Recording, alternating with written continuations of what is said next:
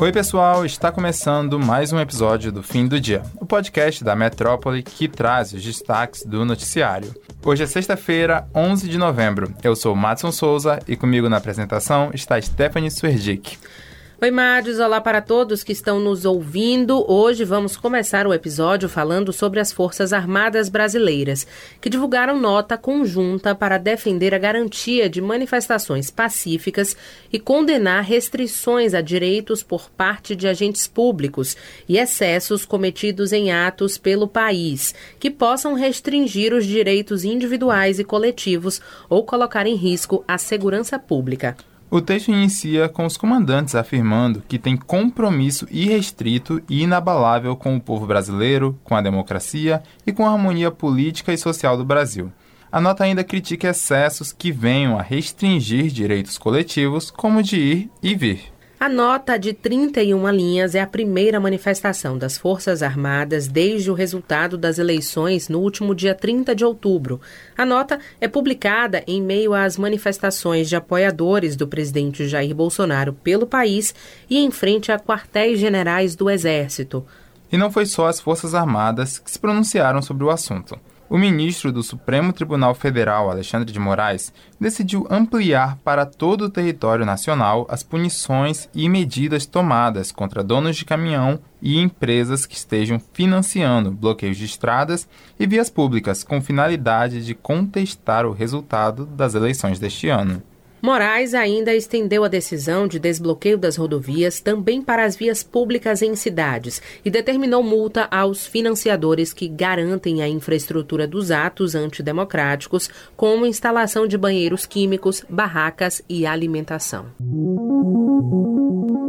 Com cerimônia aberta ao público, o corpo da cantora baiana Gal Costa é velado nesta sexta-feira no Hall Monumental da Assembleia Legislativa de São Paulo, na zona sul da capital paulista. Gal morreu na última quarta-feira, aos 77 anos, em São Paulo. Ela havia cancelado alguns shows após passar por uma cirurgia para retirar um nódulo na fossa nasal direita. A previsão era que ela ficasse afastada dos palcos até o fim de novembro. A cantora Gal Costa deixou mais de mil músicas registradas como intérprete no Escritório Central de Arrecadação e Distribuição, o ECAD. O órgão lamentou a morte da cantora ocorrida nesta quarta-feira. Por meio de nota divulgada à imprensa, a instituição disse que o momento é de imensa tristeza e dor. Gal morreu em casa. A causa do óbito não foi confirmada até o momento.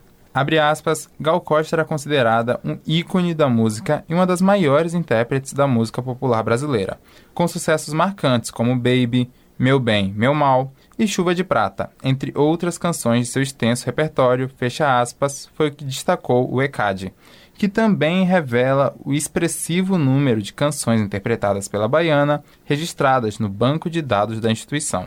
São no total 1.080 canções, das quais Um Dia de Domingo, Chuva de Prata e Quando Você Olha para Ela são as três mais tocadas nos últimos 10 anos. De acordo com a lei do direito autoral, os herdeiros continuam a receber os rendimentos da execução das obras por até 70 anos após a morte da artista. O sociólogo Celso Rocha de Barros avaliou nesta sexta-feira, dia 11, que o presidente Jair Bolsonaro do PL abortou no país o surgimento de uma direita democrática forte. O cientista social explica que os movimentos contra o PT, a partir de 2013, poderiam ter dado origem a uma direita orgânica, enraizada na sociedade, mais democrática. No entanto, no entendimento dele, o governo Bolsonaro foi um desastre completo para este campo político. Autor do recém-lançado livro PT Uma História, Celso Rocha de Barros explicou ainda por que o PT conseguiu superar a grave crise política provocada pela Operação Lava Jato no país. Segundo ele, o PT é o partido mais organizado do Brasil. Abre aspas. O PT sobreviveu muito melhor à crise dos partidos na Lava Jato porque tinha esse pé fora do Estado. Ele tinha um pé nos movimentos sociais, uma militância que não existe só com assessor parlamentar, que é o caso dos outros partidos. Então, de fato, o PT é uma certa anomalia na história política brasileira, fecha aspas, pontuou o autor do recém-lançado livro. Sobre o principal líder do PT, o presidente eleito Luiz Inácio Lula da Silva, Celso Rocha entende que ele representa dois marcos históricos no Brasil: a industrialização do país e o sucesso da democracia brasileira. O primeiro porque o movimento operário encabeçado por Lula surgiu neste momento de industrialização. Já o segundo porque o petista experimentou a primeira transição pós-redemocratização em 2003. A Prefeitura de Salvador vai divulgar até a próxima quinta-feira o esquema de vacinação com a quinta dose contra a Covid-19. O Ministério da Saúde recomendou o segundo reforço apenas para os indivíduos imunossuprimidos. Segundo a Secretaria Municipal de Saúde, para o registro de vacinação do público-alvo, houve a necessidade de ajustes no sistema de informação que se encontra em fase de finalização por parte do Núcleo de Tecnologia da Informação. Apesar do início da vacinação, a SMS chama a atenção ainda para a importância de a população completar o ciclo vacinal, recebendo as terceiras e quartas doses de reforço o quanto antes. O episódio de hoje fica por aqui, mas se você quiser ter acesso a mais notícias, basta acessar metro1.com.br.